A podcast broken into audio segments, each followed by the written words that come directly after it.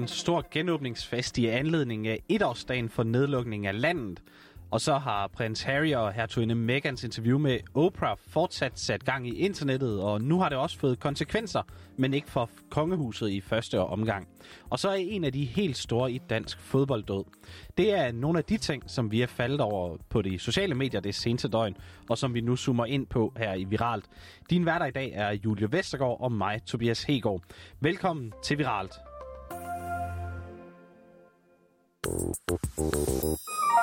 I morgen der er det jo et år siden, at statsminister Mette Frederiksen hun lukkede landet ned på et pressemøde, der nu er blevet historisk. Lad os lige prøve at høre, hvordan det lød. Det jeg vil sige i aften, det kommer til at få store konsekvenser for alle danskere.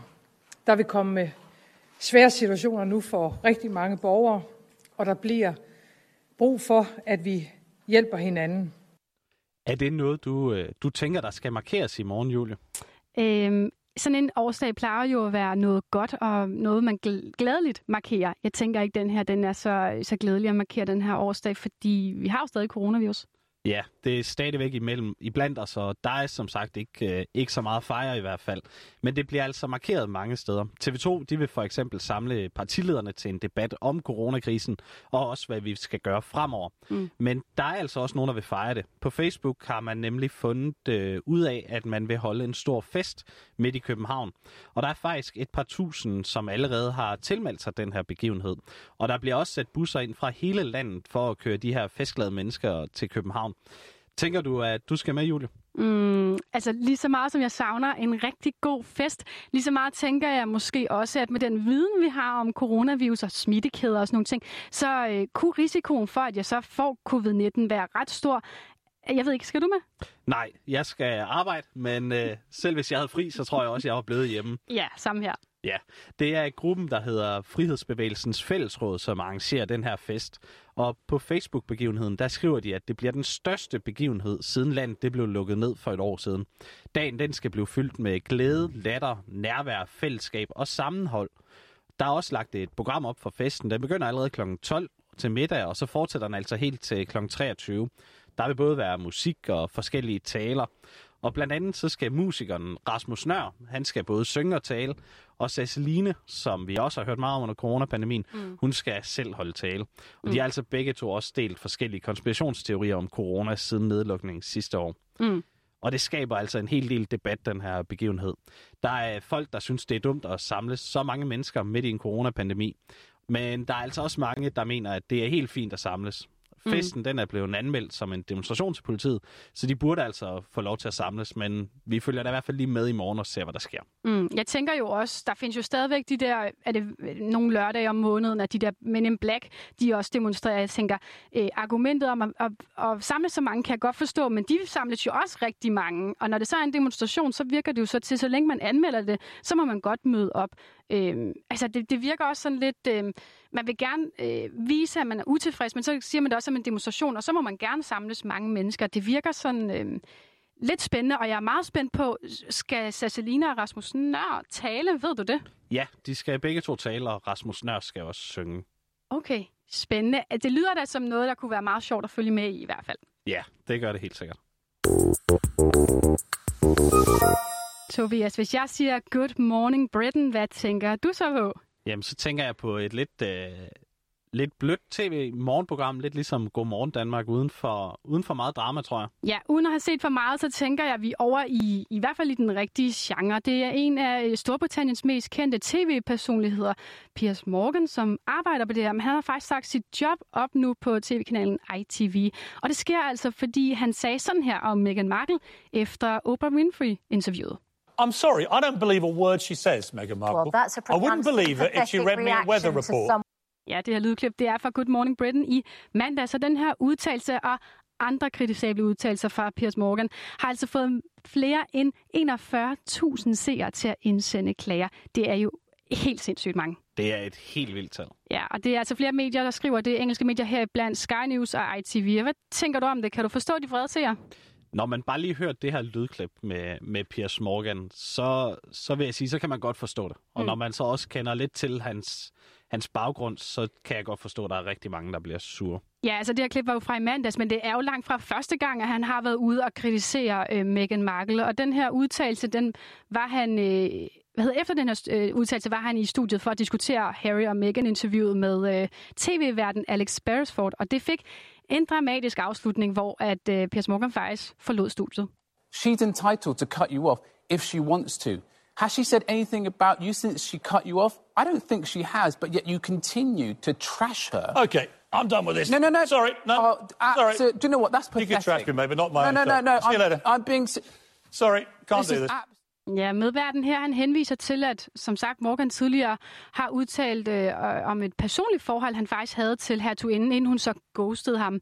Og der er altså meget i den her historie, så det giver måske meget god mening, at den faktisk har sat internettet i kog. Også Twitter er der blevet kommenteret helt vildt hæftigt på den her sag.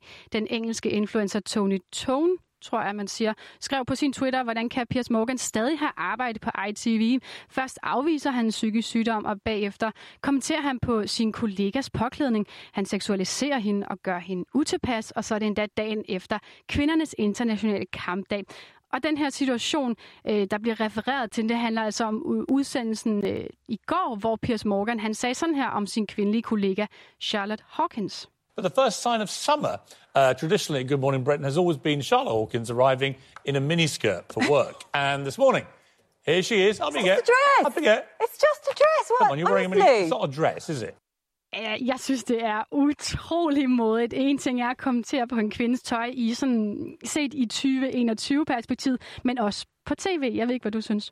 Jo, det virker, det virker helt forkert. Og så også det her med det lige efter kvindernes internationale kampdag, det, det, det er helt forkert. Ja, jeg, jeg har lidt følelsen, uden at kende selvfølgelig Piers Morgan, men følelsen af, at han, han kan tillade sig rigtig meget. Jeg føler i hvert fald, at han kan tillade sig rigtig meget. Men det bliver altså sidste gang, at han har kommenteret på sin kollegaers tøj i tv, for han har nemlig besluttet, at han ikke længere skal være vært på Good Morning Britain. Og så kan jeg lige tilføje, at The Daily Mail har lavet en meningsmåling for at finde ud af, hvad britterne egentlig tænker om det her interview, og over halvdelen mener altså, at Harry og Meghan skal fratages alle deres royale titler på bagkant af det her interview. Her til sidst, der skal det handle om en dansk fodboldlegende, der desværre døde i går. Men lad os lige starte med at høre et klip fra DR i 1992 med vedkommende.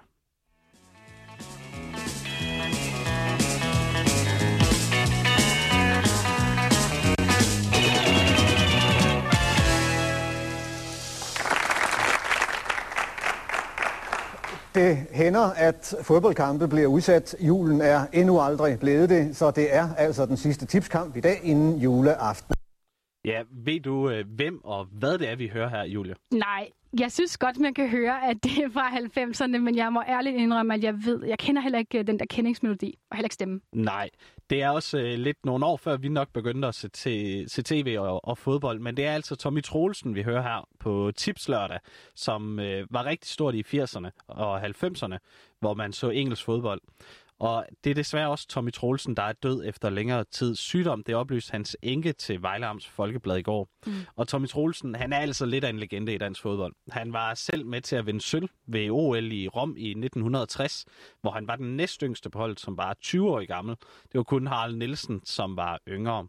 I alt så nåede Tommy Troelsen 16 kampe på landsholdet, og han spillede hele karrieren for Vejle, hvor han scorede 130 mål i 257 kampe. Han vandt også et enkelt mesterskab og også to pokaltitler. Men han stoppede altså karrieren lidt tidligt, og så blev han for alvor kendt Tommy Troelsen efterfølgende. Mm. Han skiftede nemlig til tv-branchen, hvor han blev fast vært på Sportslørdag og Tipslørdag, og han blev altså synonym, synonym med topfodbold fra England hver lørdag. Og rigtig mange herhjemme, de fik altså vækket deres interesse for den engelske fodbold gennem Tommy Troelsens programmer. Det var særligt hans finurlige og tørre humor, som har sat aftryk. Vi kan lige prøve at høre et klip mere fra Tipslørdag. For en uge siden stod julen for døren, og det gør den for så vidt stadig, men det er bagdøren, og hermed goddag og velkommen til årets sidste tipslørdag. Men øh, bare rolig, der er mange på lager i 97. Ja, og det er også øh, den her humor og de her øh, små bemærkninger, som mange de beskriver på Twitter i forbindelse med hans død. Jeg fandt, at øh, tv-verdenen og den tidligere fodboldspiller Dan her Sørensen, han skriver om, at han faldt i snak med Tommy Troelsen for et par år siden, og da snakken den så faldt på Vejle, så spurgte Dan ham, om Tommy han ofte stadigvæk kom på stadion. Men det turde han altså ikke, fordi så ville de sikkert bare have, at han skulle starte inden igen. Ja, det var meget sjovt. Ja, og netop Vejle Boldklub, de har altså også tænkt sig at hylde deres tidligere spillere. I aften der spiller de med sørgebind i pokalturneringen, og i weekenden så vil Tommy Troelsen blive hyldet med et minuts klapsalver, når Vejle de spiller på hjemmebane igen. Det synes jeg lyder som en meget fin gestus. Ja. Og med det, så kom vi omkring de historier, som har fyldt meget på de sociale medier i dag. Dagens udgave af Viral, den var lavet, af hjælp med, er lavet med hjælp fra Henriette Kamp, og dine værter i dag har været Tobias Hegård og Julie Vestergaard. Thank you.